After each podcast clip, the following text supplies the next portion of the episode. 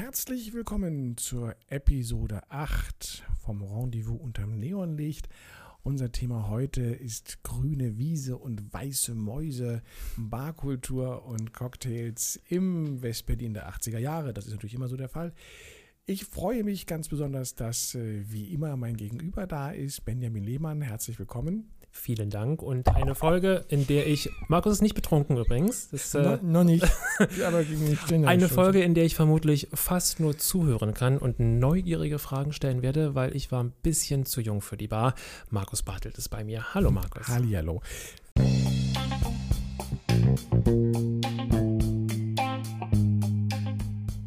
Rendezvous unterm Neonlicht der 80er Podcast über das Leben, Lieben und Sein in Berlin mit Markus Bartelt und Benjamin Lehmann.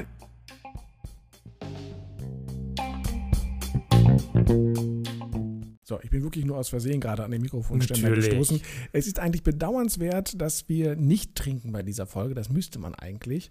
Aber wir nehmen sie an einem Vormittag auf und das wäre, glaube ich, ein bisschen nachteilig für alles, was im Rest des Tages passiert. Aber wir können das ja mal nachholen. Wir können ja mal so eine. Da wären wir in den 80ern, also du auch cooler gewesen. Das wäre dir egal gewesen. Wir machen, ja, das stimmt allerdings, aber wir machen mal so eine, so eine 80er-Party, wo wir dann einfach alle Drinks, die wir heute besprechen, in Reihenfolge durchtrinken, um zu gucken, ob wir das noch durchhalten. Betrunkener Podcast, da brauchten wir vielleicht jemanden, der die Knöpfe dann bedient. Ja, Play das, das kann so ein, so ein, jemand, der jung ist, der noch nicht trinken ja, darf. Das, ja. ja. Gut, also es geht um Alkohol und Benjamin hat es gerade schon gesagt, er war zu jung leider, um da mitzutrinken. Ähm, weißt du denn, wann du das erste Mal so ähm, Kontakt mit Alkohol hattest oder getrunken? Also jetzt nicht so bei Papa mal ein Bier trinken oder so oder ein Weinchen, sondern wann du das erste Mal so richtig.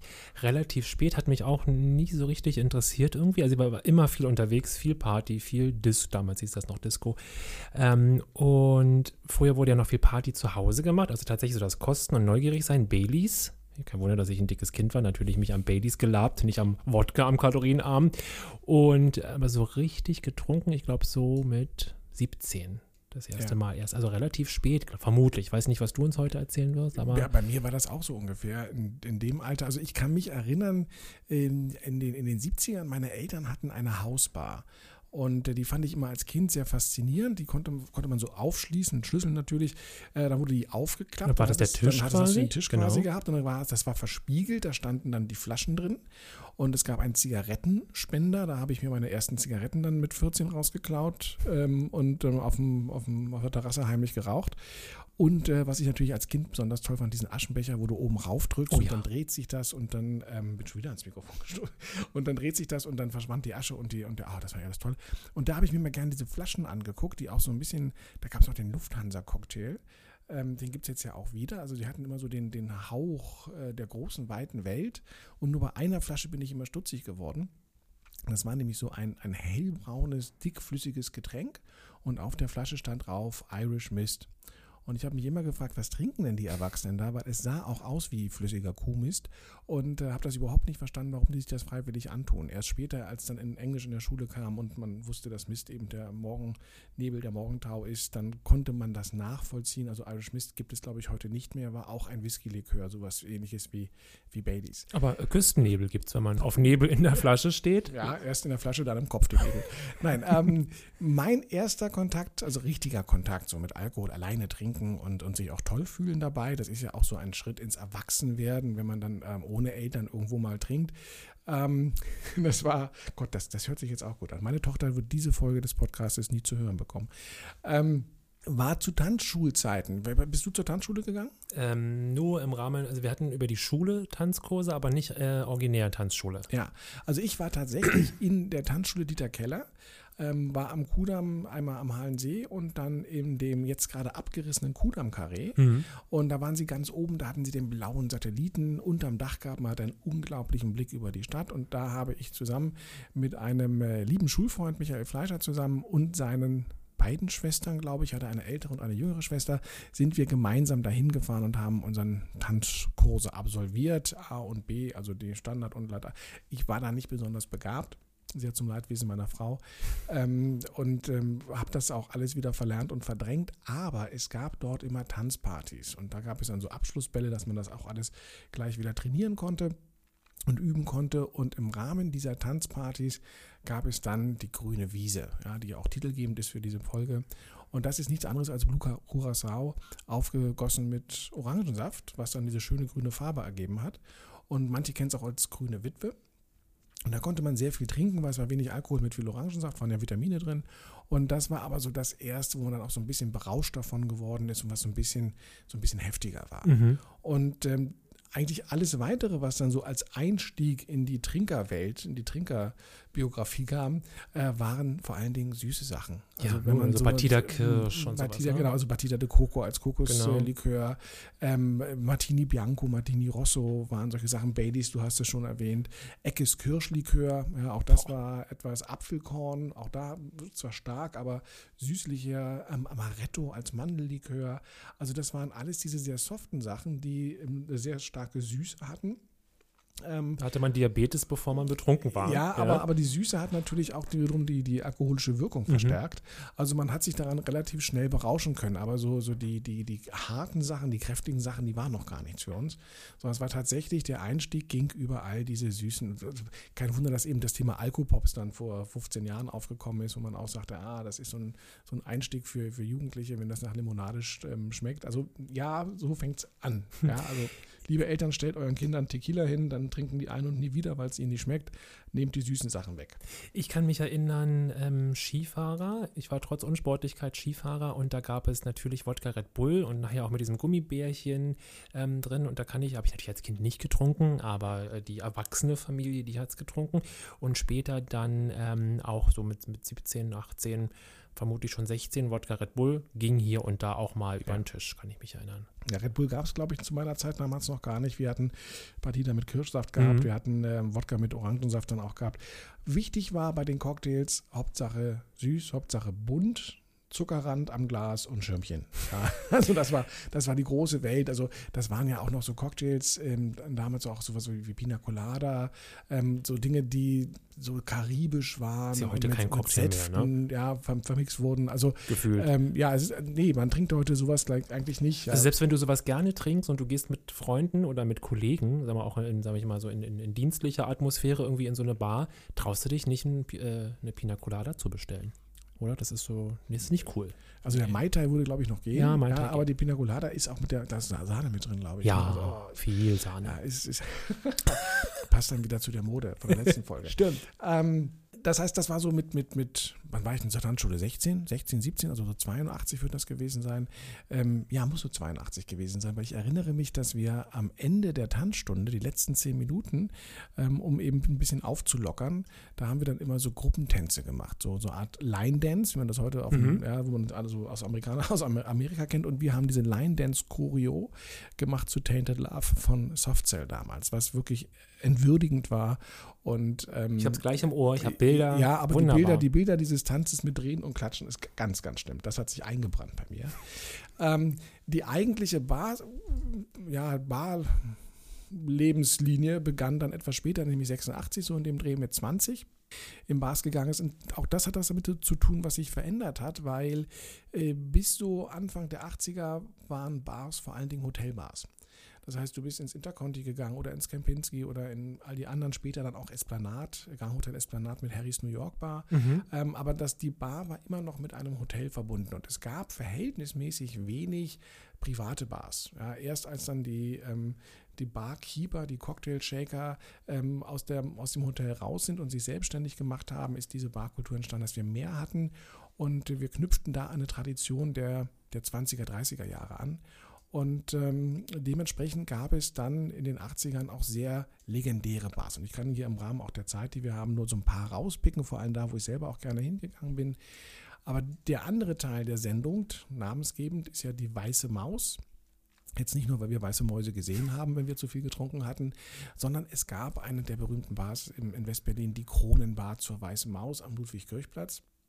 Das war ähm, neben dem Café Kronenburg, das war dort an der Ecke, hat man auch in dem Café schon sehr schön gesessen und die Kronenbar zur Weißen Maus äh, zeichnete sich damit dadurch aus, dass sie tatsächlich diesen Mythos der 20er aufleben ließ. Das heißt, man ging da rein, ein paar Stufen runter und ähm, hatte dann große Otto Dix Gemälde nachgemalt oder als, als, als, Ausdruck, als Ausdruck wahrscheinlich eher nachgemalt äh, an den Wänden gehabt. Also man ganz dezidiert spielte man auf diese alte Zeit der goldenen Zwanziger an und es lief dann auch die entsprechende Musik. Das Ganze war sehr jazzig natürlich.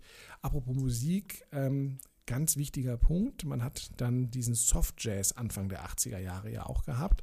Also sowas wie äh, Victor Leslow und Sade und wie sie alle hießen, ähm, um das auch zu Hause zu hören. Also Soft Jazz und auch das der Übereinsatz des Saxophons in der Musik damals. ähm, das könnt ihr nachholen, weil es gibt zu dieser Podcast-Folge dann bei Spotify auch wieder eine Playlist, wo ich mal wieder zusammengestellt habe, was uns damals im Soft-Jazz-Bereich ähm, begleitet hat. Also Trinken und Soft-Jazz und, und ja auch die jazzigen Bars, das war tatsächlich eins in dem Zusammenhang. Ähm, Kron war zur Weißen Maus sehr beliebt. Ähm, war in Laufweite. Ich habe damals an der Kantstraße gewohnt und äh, man konnte natürlich wieder hier Westberlin. Ja, also wenn man fahr, gefahren ist, dann ist man bis nach Kreuzberg gefahren, aber so Wilmersdorf, vielleicht auch noch so der Anfang von Schöneberg, war meistens noch zu Fuß oder mit dem Rad ganz gut zu erreichen. Und ähm, war so, so die, die erste oder eine der wichtigen Anlaufstellen, die man dort dann hatte. Es gab eine, eine weitere Bar und die war meines Erachtens eigentlich ihrer Zeit weit voraus. Die hat es auch nicht ganz so lang gemacht. Ähm, das war die Intendanz in der Charlottenburger Damaschke-Straße damals, ein kleiner Laden. Und der damals auch sehr junge, also auch so in den 20ern, Ende 20ern Besitzer, Oliver Böhm, ähm, der hat tatsächlich seine Bar alle Vierteljahre, glaube ich, vielleicht auch alle halbe Jahre einmal komplett umgebaut. Das heißt, ähm, der Laden war halt nicht groß, es ging ganz gut und er hat dann ein Thema gehabt. Das war eine thematische Bar. Er hat angefangen damals mit ähm, 20.000 Light Years from Home, da war das Science-Fiction-Thema, das war also die ganze sah aus wie einem ähm, Science-Fiction-B-Movie im Grunde genommen. Ähm, da hat er kurz zugemacht, dann kam die French Revolution, das heißt, es wurde alles plüschig gemacht, ähm, die äh, Kellnerinnen haben auch Perücken getragen und auch die Tapeten waren dann mit der, äh, mit der Lilie des französischen äh, Königshauses. Dann wurde wieder kurz zugemacht, dann gab es nur Tote trinken Kaffee pur.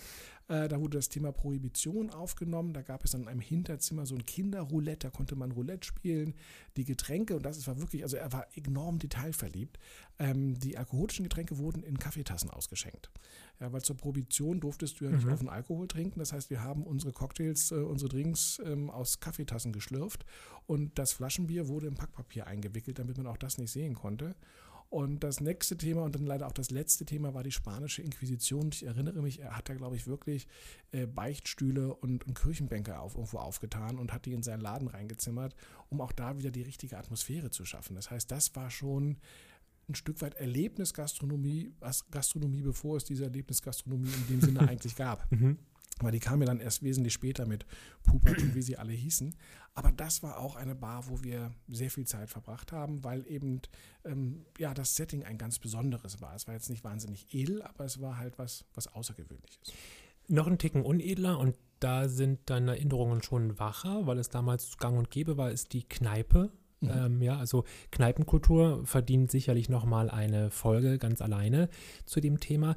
Aber ähm, ich bin ja groß geworden in Kreuzberg, SO36, also SO36 ja auch eine, eine wichtige und erwähnenswerte Bar äh, mit ganz besonderem Charme. Selbst nicht erlebt, dann natürlich nur aus Erzählungen und auch in der Recherche wieder aufgeploppt. Aber die Kneipen, es gab sie an jeder Ecke, nicht nur die Eckkneipe, es gab sie auch irgendwo in der Mitte. Und ähm, früher war das ein typischer Ausflugsort, also auch äh, für, für Mutter, für meine Mutter und Freunde. Und das war auch ganz normal, ähm, dass man als Kind irgendwie dann im Umfeld um diese Kneipe ging man auf den Spielplatz, eben mit den Freunden, äh, deren Eltern eben da auch ähm, vielleicht also sich ein, zwei Bierchen gegönnt haben. Und man ging als Kinder da auch rein. Also es waren einfach auch immer, kann ich mich erinnern, viele Kinder da drin. Dann wurde vielleicht geflippert. Man musste uns ja beschäftigen, weil die ähm, Eltern wollten ja noch quatschen und trinken und uns war eigentlich schon langweilig. Also es war auch schon so ein bisschen, ähm, doch, man, man war da irgendwie mit dabei. Also ich kann ganz genau den Geruch, ja, ich weiß, wie es da drin gerochen hat. In der Kneipe ist wohl natürlich geraucht. Klar, habe ich gehasst. Ähm, aber es wurde natürlich geraucht. Ich, äh, Engelbert spielte aus der aus der Musikbox und äh, wie sie alle hießen, diese typischen Geräusche, die die Spielautomaten, dieses Dü -dü -dü -dü -dü -dü, genau, wo man immer gebettelt hat, ich möchte auch einmal spielen, hätte man ja gar nicht gedurft, ist ja erst ab 18, aber dann bekam man die 5 Mark oder 2 Mark, das 2 Mark Stück und durfte einmal spielen. Ähm, ja, also das sind so wache Erinnerungen, jetzt mal äh, nicht die Bar, sondern das etwas mhm. ähm, unelitärere, eben die Kneipe. Aber tatsächlich, man ist damals zum Biertrinken noch rausgegangen. Ja. Also das beklagen ja auch die, die Bierhersteller, dass ähm, heute wird eben der Bierkasten gekauft, um ihn alleine vom Fernseher zu trinken. Ähm, dementsprechend muss man auch die teure Werbung machen, um den Endkonsumenten zu erreichen. Und früher ist man zum gepflegt gezapften Bier ja. in die Kneipe zum Trinken gegangen und äh, hätte gar nicht, wäre gar nicht auf die Idee gekommen, zu Hause sich die Flasche aufzumachen, außer vielleicht beim Abendbrot.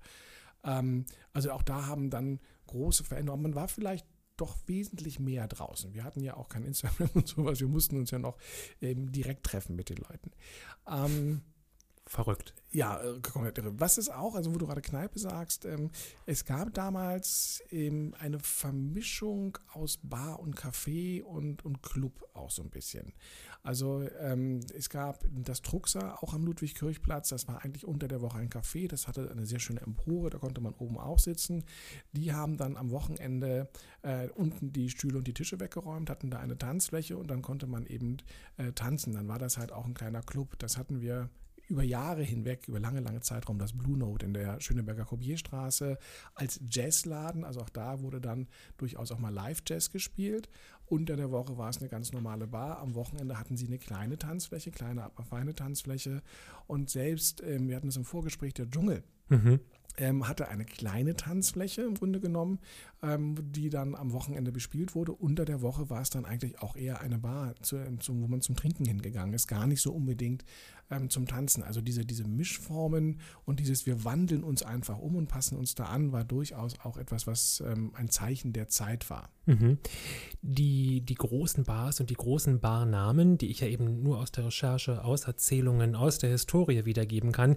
Ähm, ich zum Beispiel als großer Tina Turner-Fan bis heute weiß, dass ähm, das äh, Jeremy Haag ein, ein großes, ein großer Treffpunkt war, David Bowie und wie sie alle heißen. Ähm, kannst du uns vielleicht gleich nochmal mitnehmen? Äh, Paris Bar und also diese ganz großen Namen, wo eben auch die Haute wo Laute, wie der Berliner sagen würde, hingegangen ist ähm, und wir natürlich nicht. Ähm, also auch sehr geprägt wieder durch, ähm, sage ich mal, ja, durch die Stars. Mhm. Also die, die, die Paris-Bar war ja eigentlich mal weniger eine Bar als ein Restaurant. Ist mhm. ja heute noch eher ein Restaurant, ähm, wo gegessen wurde. Das war immer schon so ein ähm, schickimicki-Ort ähm, der, der, der Kunstszene. Ja. Mehr als alles andere. Ähm, an der Kantstraße gelegen. Eben bin ich, glaube ich, in meinem Leben erst sehr, sehr spät hingekommen in die Paris-Bar. Und ähm, auch die Travestiebars, die es dort gab, Romy Haag und ähm, einige andere, Chenou zum Beispiel noch, die wir mhm. auch nochmal gesondert besprechen werden, wenn wir uns ähm, über das schwule Berlin in den 80er Jahren unterhalten. Ähm, waren auch so Dinge, dass, da bist du nicht regelmäßig hingegangen. Das war dann, da hast du dir mal eine Show angeguckt oder ähnliches, aber das waren jetzt nicht die Anlaufstellen für einen Freitag oder für einen Samstagabend, ähm, wie es dann zum Beispiel später das ähm, Celeste war in der Marburger Straße, wo wir gerade eben vom Chenou sprechen, das war in der gleichen Straße, ähm, was auch eine Jazzbar war. Da wurde dann auch unter der Woche eben Jazz gespielt. Am Wochenende konnte man tanzen. Später wurde das Orfeo daraus. Da kann sich vielleicht der ein oder andere ähm, ältere Zuhörer noch dran erinnern als, äh, als Diskothek. Und wir hatten bei uns, und da hatte ich wieder das große Glück gehabt, weil man kann sich das nicht vorstellen, aber zu Westberliner Zeiten war tatsächlich, es gab Kreuzberg, ja, das war das ranzige Weggehen, es gab Schöneberg, schon damals eher das schwule Weggehen und man hat wesentlich mehr auch in Charlottenburg-Wilmersdorf noch gehabt. Also mhm. da gab es auch noch eine größere Weggehszene, weil man konnte ja nicht nach Mitte fahren oder ähnliches. Und ähm, in der Pestalozzi-Straße gab es auch eine sehr kleine, sehr feine Bar, das war das Schriller. Und das Schriller war deswegen so besonders, weil ähm, es eine Mischung war aus, aus auch wieder hier Jazzbar und ähm, plüschig gehalten, ja, sehr rot am Stutti um die Ecke, äh, war ja noch das Rotlichtviertel, da war ja noch ganz, ganz viel ähm, horizontales Gewerbe dann dort. Und sie hatten aber gleichzeitig auch ganz designte, riesige Lautsprecher gehabt, eine sehr, sehr schöne Bar. Und es gab dort Mr. George, einen, ähm, der Besitzer, der war Österreicher, der immer in äh, wunderbar ange angezogen dort war, seine Gäste begrüßt hat und ein, ein sehr guter Gastgeber war.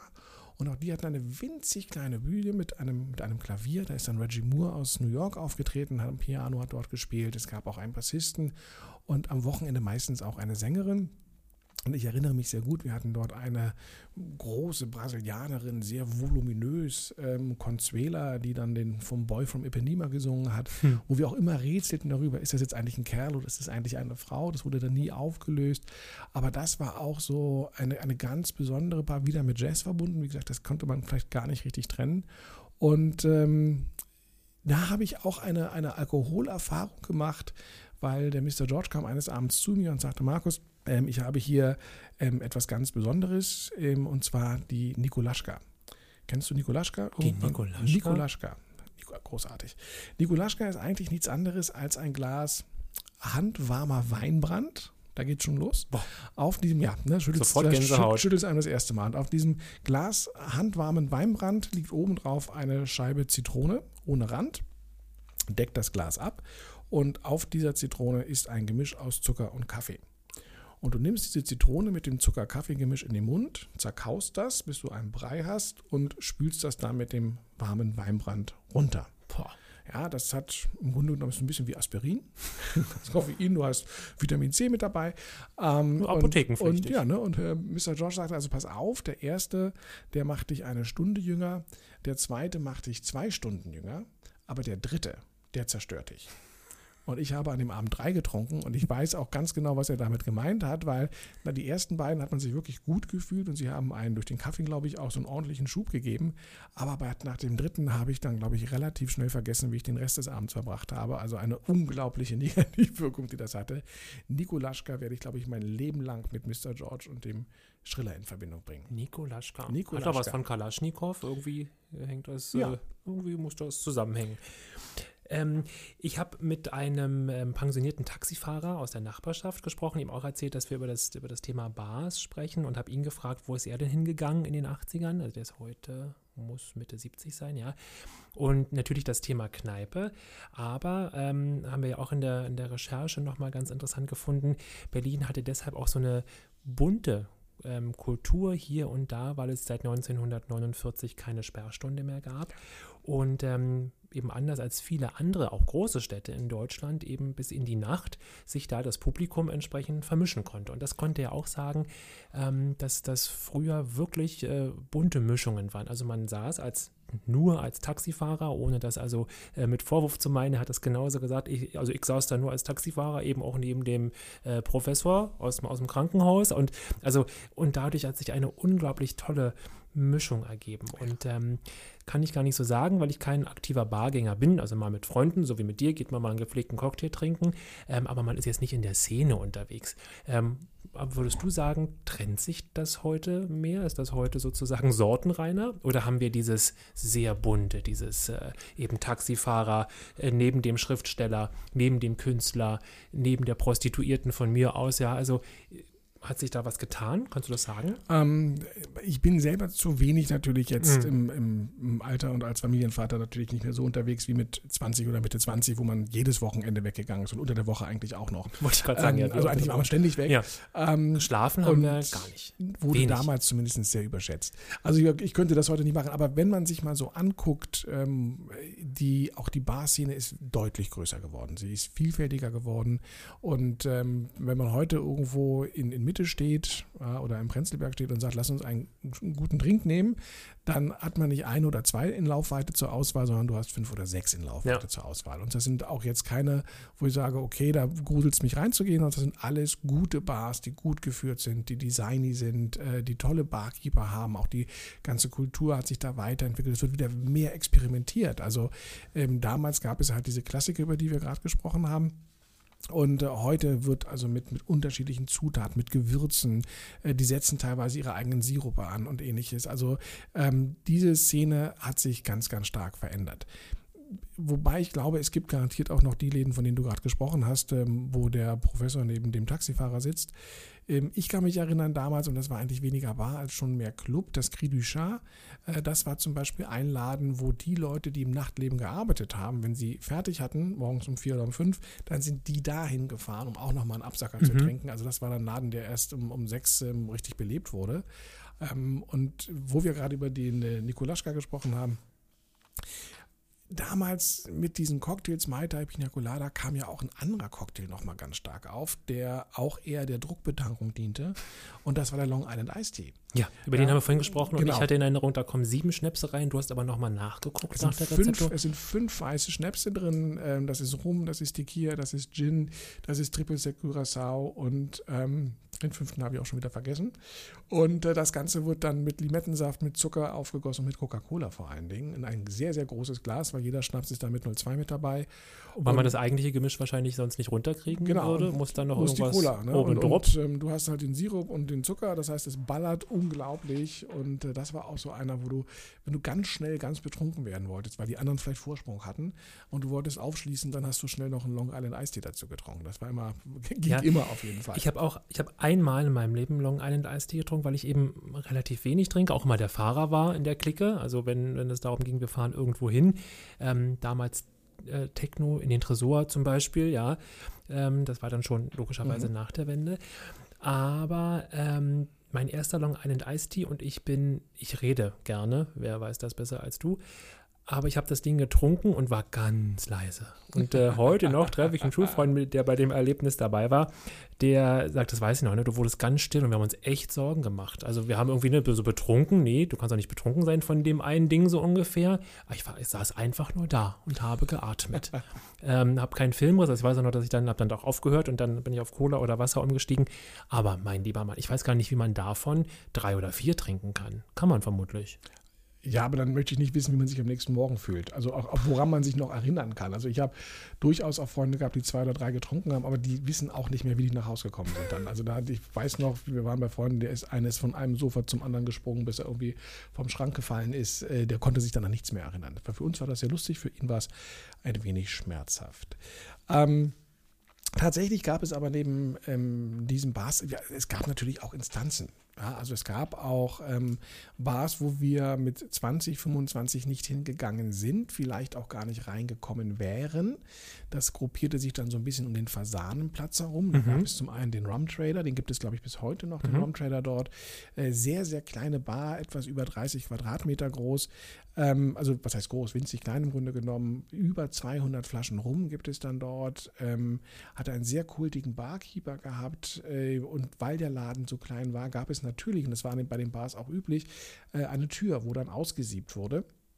Und äh, wo man dann in einem Interview auch gesagt hat, es ähm, galt einfach keine Minderjährigen, keine Hunde und keine kurzen Hosen. Vielleicht noch mit Kniestrümpfen, aber sonst ist das indiskutabel. Und natürlich ist auch niemand in der Bar gern gesehen gewesen, der dann eine Weinschorle bestellt hat oder ein Campari Orange oder bestellt Berliner Weiße. Ja, weil das war tatsächlich eine Rumbar. Und wenn man ein bisschen weitergegangen ist, die Fasanstraße, dann gab es auch sehr legendär die Galerie Bremer. Die Galerie Bremer ist dann auch mit, mittlerweile Geschichte geworden.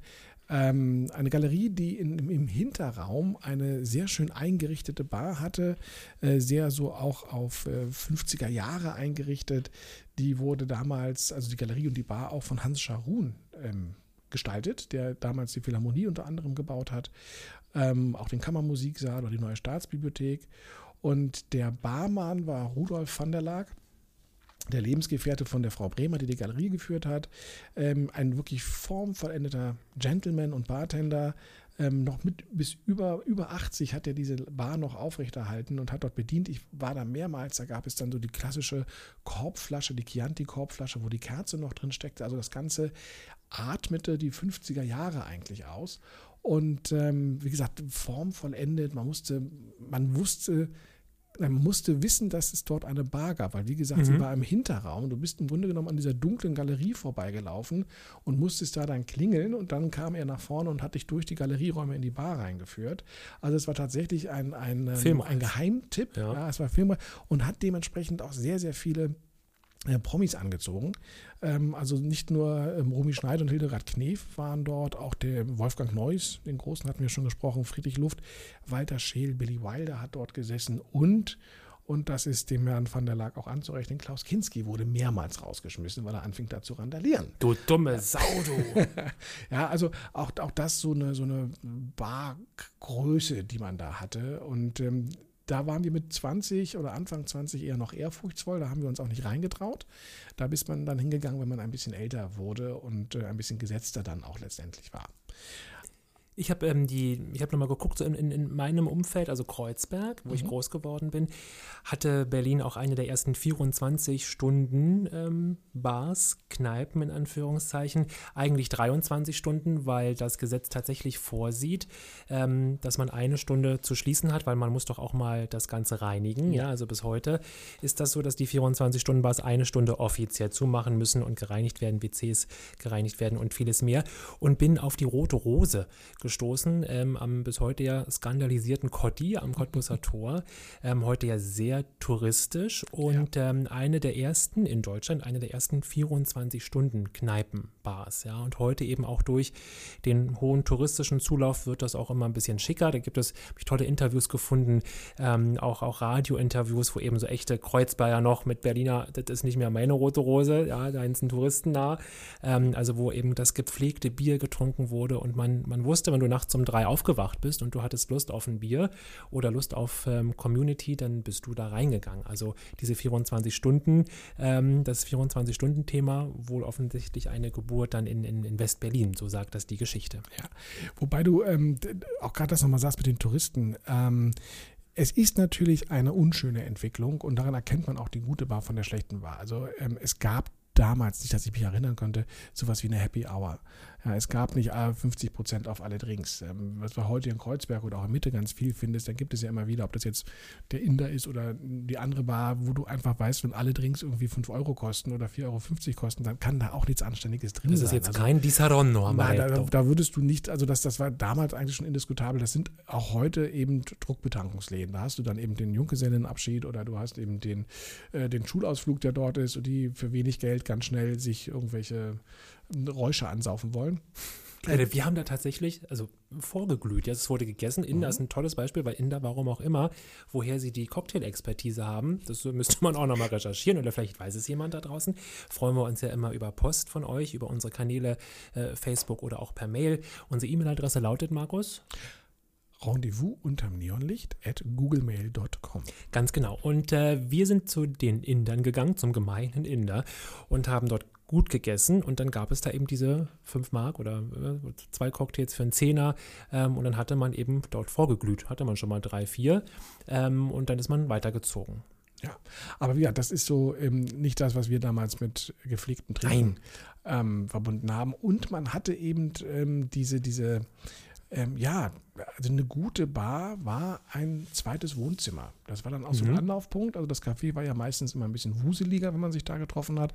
Aber wenn du eben mit zwei, drei unterwegs warst, ein nettes Gespräch führen wolltest, ein bisschen quatschen wolltest, dann ist man tatsächlich dafür in eine Bar gegangen. Und ähm, hat sich da hingesetzt, einen schönen Drink genommen und hat mal nett miteinander gesprochen. Die waren auch nicht so wahnsinnig voll, wie sie es heute sind. Also mhm. heute, wenn du in eine Bar gehst, kommst du ja gar nicht an den Tresen ran, musst dich erstmal so ein bisschen durchdrängeln. Also daran kann ich mich so auch nicht erinnern. Es waren immer Bars, wo auch Platz da war. Ja, und äh, vielleicht hast du da mal am Fenster gestanden und nicht am, am Tresen selbst, aber es war noch nicht diese unglaubliche Fülle. Und ähm, jeder hatte, glaube ich, seine Lieblingsbar, seinen Lieblingsladen als Anlaufstelle. Wie gesagt, ich wohnte damals Kantstraße zwischen Wilmersdorfer Kaiser Friedrich, hatte also den gesamten äh, Westberliner Innenstadtbereich in Laufweite in Torkelweite, dann auf dem Rückweg meistens. Und, ähm, auf allen Vieren zu erreichen. Auch das ging ja. immer noch. Und ich kann mich erinnern, wir hatten in einem Sommer ähm, das, äh, das Arte Fair in der Mommsenstraße, eigentlich auch so eine Mischung aus Café. Tagsüber konnte man frühstücken. Ganz kleiner Laden, auch überhaupt gar nicht wahnsinnig schick, aber das war immer unser Anlaufpunkt. Ähm, zum einen, das war dann damals die Tequila-Phase. Also wir sind dann von den süßen Sachen weg zu den etwas härteren Sachen gekommen. Und äh, der eine von den beiden Café- oder Barinhabern, Benno und Gino hießen sie, Gino ähm, hat sehr gerne Tequila mit uns mitgetrunken und ähm, hat dann auch immer gerne Runden ausgegeben. Das war immer der Vorteil, wenn man am Anfang kommt, ich gebe dir einen aus. Und dann wurden immer mehr von ihm ausgegeben und wir sind dann zu sehr viel Tequila gekommen für sehr, sehr kleines Geld. Und ähm, die Mommsenstraße ist nicht weit weg vom Adenauer Platz. Und am Adenauer Platz gab es damals, und wir werden ja auch nochmal eine Sendung haben über, über Clubs und äh, Diskos und ähnliches, da gab es eine sehr große Diskothek, das war das Chez Konrad eben nach Konrad Adenauer benannt. Da hingen dann auch von den ähm, Bundeskanzlern ähm, die, die äh, so, so Pop-Art-Bilder mhm. an den Wänden. Und es war ein sehr schöner Laden, man konnte gut tanzen dort und äh, war meines Erachtens auch einer der ersten Läden, die dann Merch entwickelt haben, weil man konnte sich dann die Che Konrad Sonnenbrille kaufen. Wenn du morgens dann nämlich rausgekommen bist, knallte dir die Sonne in die Augen und dann konntest du erstmal ganz schnell die Brille aufsetzen. Und wir sind damals immer so hin und her gependelt. Also wir sind dann zum, zum Trinken und zum Ausruhen ins Arterfair gelaufen. Das war, wie gesagt, drei, vier Minuten zu Fuß. Und wenn wir weiter tanzen wollten, wieder in das Konrad gegangen. Man hatte seinen Stempel gehabt und ähm, haben da so manches Wochenende in dieser Pendelbewegung hin und her verbracht. Also immer wieder ein bisschen ausgeruht und dann wieder weitergemacht beim Tanzen. Man ging ja damals noch nachts tanzen und nicht tagsüber, so wie heute. Ja. Ähm, ich hatte eine Sache noch, weil du gerade gesagt hast, es war sehr viel weniger los. Es war, so beschrieb das eben auch mein ähm, äh, Taxi-Pensionär, sehr verlässlich. Du Mhm. bist da hingegangen und du wusstest, da ist jetzt der oder die und du wusstest, mit dem kannst du dieses oder jenes Thema bewegen. Und ähm, es war wirklich, wie du sagst, das zweite Wohnzimmer, ja. Eine Ja. sehr, sehr verlässliche Anlaufstelle. Sehr unabgelenkt, glaube ich, weil man hatte eben nicht nebenbei, ne, wenn du heute so in die Bar reingehst, ähm, dann gucken erstmal alle ja auf ihr, auf ihr Handy und ähm, deshalb kam man auch schnell ins Gespräch, ja, wenn man, wenn man alleine dort war. Das ist ja, hat sich ja verändert, ja, Ja. wollen wir gar nicht bewerten, aber es hat sich verändert und äh, das war eben damals Bar- und Kneipenkultur dann doch eben anders. Ging nicht anders, weil wir hatten keine Handys. Genau. Ja, das heißt, ähm, du, du bist dann eben auf gut Glück oder ja, du bist losgelaufen, du hattest dann deine Tour gehabt, wo du sagtest, okay, da liegen folgende Bars und folgende Cafés dran. Dann bist Guck du ich mal, wer da ist. abgelaufen, hast reingeguckt, wer da ist, ja, und ähm, hast, wenn du jemanden getroffen hast, hast du mit dem Drink genommen, bist dann wieder weitergelaufen. Aber so kurzfristig zu telefonieren, zu sagen, wo bist du gerade, ich komme vorbei, ich gehe rum, das ging nicht. Ja. Wir haben, ähm, ich hatte schon beim letzten Mal oder vorletzten Mal gesagt, wir hatten dieses eine Café, das New York am Oliver Platz. Da hat man sich samstags getroffen, da wurde ausgetauscht, was läuft heute, wo sind welche Partys, wer fährt dahin, wer hat ein Auto, wer kann einen mitnehmen. Und ähm, danach hat sich das dann aufgeteilt im Grunde genommen. Und der Rest war zufälliges Wiedertreffen, Ja. weil man konnte sich nicht verabreden oder man musste halt pünktlich sein. Dann hieß es, okay, wir treffen uns um halb zwölf da und da, dann musstest du aber um halb zwölf auch da sein. Also mal schnell eine WhatsApp schreiben, hab einen Bus verpasst, komm später, ging nicht. Ja, Ging hatten- nicht. Wenn hatten man nicht da war, war man nicht gehabt. da. Wir haben in der Recherche, Markus, auch ähm, ganz interessant, war für mich natürlich neu, ähm, das Thema Frau. Das Thema. Frau als Gründerinnen in der Barszene und ähm, sicherlich ein, ein, ein wichtiger Punkt in der Yorkstraße, das Risiko. Mhm. Ähm, sagt dir das was? Hast du es vor der Recherche irgendwie einen Anknüpfungspunkt? Also ich kenne vom Namen her Ja. tatsächlich meine Barwelt endete in Schöneberg. Da gab es dann auch diese, diese sowas wie das äh, Fischlabor, die die eigene Space Beer in den 90ern war das allerdings schon hatten. ja, Ähm, oder auch Kete B mit, mit äh, Le Pouf, dem kleinsten, äh, Le Pouf, nicht Le Pouf, Le Pouf, äh, die kleinste, die kleinste ähm, Bühne der Welt. Da gab es dann so lustige Karaoke-Geschichten. Ähm, aber das war so für mich, es war dann so Winterfeldplatz, Nollendorfplatz, ähm, da endete es dann. Also nach Kreuzberg sind wir tatsächlich eher selten gefahren. ja.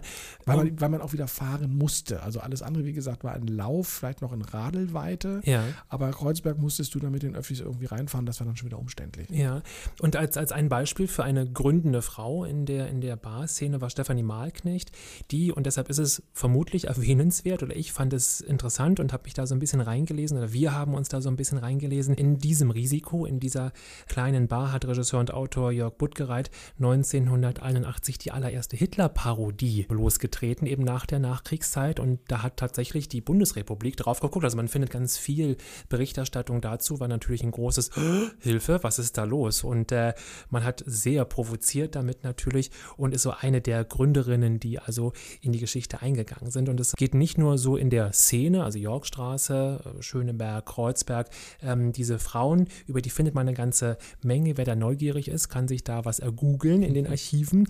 Äh, Und es geht eben auch äh, in die Außenbezirke, also auch in das äh, gutbürgerliche Friedenau findet man zwei, drei ganz interessante Ansatzpunkte. Fand ich sehr spannend, dass die Frau, das war eben ungewöhnlich, der Barbesitzer, man hat man gleich ein Bild, aber dass Frauenbars aufgemacht haben, ihre eigene Note, ihre, ihr, ihr Thema, ihre, ihr Verständnis der Szenerie im wahrsten Sinne des Wortes da eingebracht haben. Das war ungewöhnlich, war neu und das steht eben auch im Zeichen der 80er Jahre. Da kam ein anderes Rollenverständnis der Frauen Mhm. auch auf. Und wir hatten ja bei, der- bei der Modefolge drüber gesprochen, dieses Androgyne, dieses sehr männliche, ähm, was aufkam. Und das kam auch dazu, da, also das führte auch dazu, dass Frauen eben mit diesem veränderten Aussehen auch ähm, ihre Rechte anders eingefordert haben und auch angefangen haben, selber zu gründen, ähm, andere Positionen zu übernehmen, nicht mehr nur Hausfrau und Mutter werden zu Mhm. wollen. Natürlich gerade in einer Stadt wie Berlin, äh, wo dann auch die Kunst eine große Rolle spielte. wo dann ähm, die Kultur eine große Rolle spielte. Da haben sich ganz, ganz viele ähm, starke Frauenpersönlichkeiten entwickelt, wie gesagt, eben bis in den Barbereich hinein. Ich glaube, wenn wir über Bars sprechen, dann ähm, können wir eine Bar nicht außen vor lassen. Letztendlich, weil sie einfach ähm, ja, stilbildend oder prägend war für die nachfolgenden Generationen. Sie hat tatsächlich ähm, 1990 aufgemacht, also das Ende der 80er. Ja, der Mietvertrag wurde vermutlich ja, 89 geschlossen, deshalb also, dürfen wir es erwähnen. Wir schummeln äh, jetzt einmal ganz kurz, aber eine Bar, die glaube ich auch über Berlins Grenzen natürlich bekannt ist, ist die Bar am Lützeplatz gewesen. Mhm. Ähm, die es ja auch bis heute noch gibt. Äh, damals von den Glückstein-Brüdern aufgemacht. Wenn wir über Nachtleben sprechen werden oder Diskotheken, dann werden wir an den Glücksteins nicht vorbeikommen, weil sie sehr viele, sehr legendäre Clubs aufgemacht haben. Und die Bar ähm, am Lützowplatz wollte tatsächlich, ähm, oder die, die Glücksteinbrüder wollten eine Bar auf Weltniveau schaffen. Also sie wollten weg von diesen kleinen Bars, die wir hatten, sondern sie wollten eine große, sie wollten tatsächlich eine, ähm, die, die, die größte Champagner-Auswahl der Welt servieren. Sie hatten den längsten Tresen der Stadt und ähm, sie haben sehr, sehr viele Promis natürlich angezogen, auch gerade in diesem Hotel Esplanade um die Ecke und auch, auch die, die andere City West, die dann wieder dort war in Laufweite.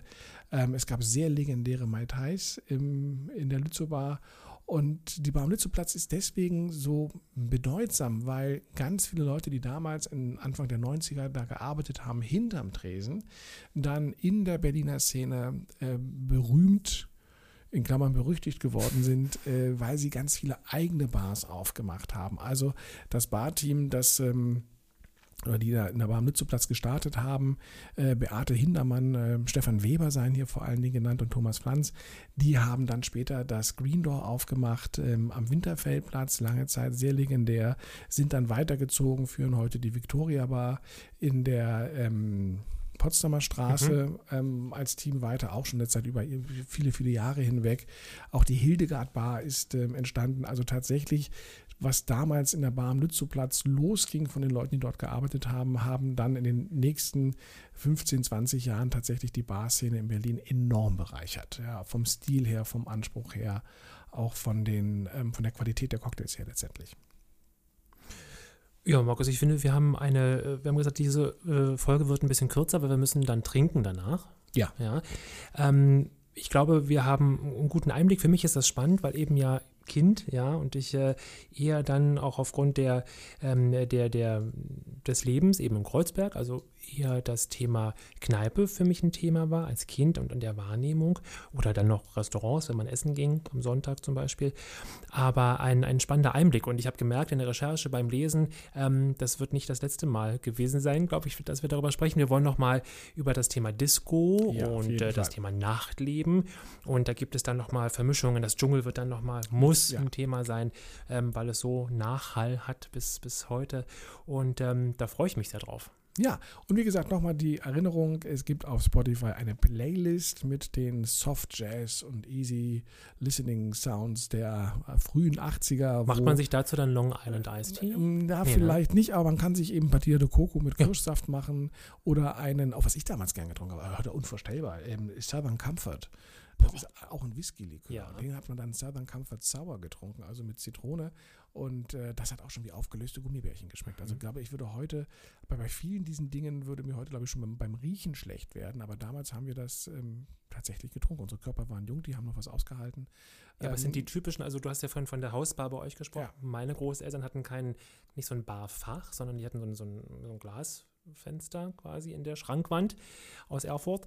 Ähm, und dahinter befanden sich dann die alkoholischen Getränke, schwere Bleikristallgläser, ja. sehr schwere Gläser. Und immer cool und retro habe ich auch noch einen zu Hause, so einen Eiswürfelbehälter, weißt du, mit der Eiszange, ja, Eiszange gehörte ja, dazu. Und aber alles, was du gerade genannt hast, also Southern Comfort und so, ich sehe die, die, die Etiketten vor mir. Ähm, die Flasche war kaum zu öffnen, ja, weil sie so zuckerverkrustet war, wenn sie angefangen war, ähm, weil man natürlich geholfen hat beim, beim Tischdecken in Anführungszeichen. Ähm, wenn gefeiert wurde, haben wir ja auch schon darüber gesprochen, es wurde ja auch zu Hause losgelöst von der Bar, dann trotzdem auch viel gefeiert. Ähm, man ging aber eben auch genauso viel raus, weil Fernsehen war zu Ende und dann ging man raus. Genau, das war das Testbild und dann genau. Feierabend. Ja, hier ist auch Feierabend, ihr ja. Lieben. Ähm, wir sagen Dankeschön für die Aufmerksamkeit, freut euch auf die nächste Episode. Ich sage herzlichen Dank an Markus Bartelt, der uns äh, in seine Barkultur mitgenommen hat. Ich danke natürlich äh, dir, lieber Benjamin, dass du äh, zugehört hast und auch kluge Fragen gestellt hast. Ja. Und wir machen jetzt unser akustisches Testbild an und gehen eintrinken. Tschüss, ihr Lieben. Bis bald. Tschüss.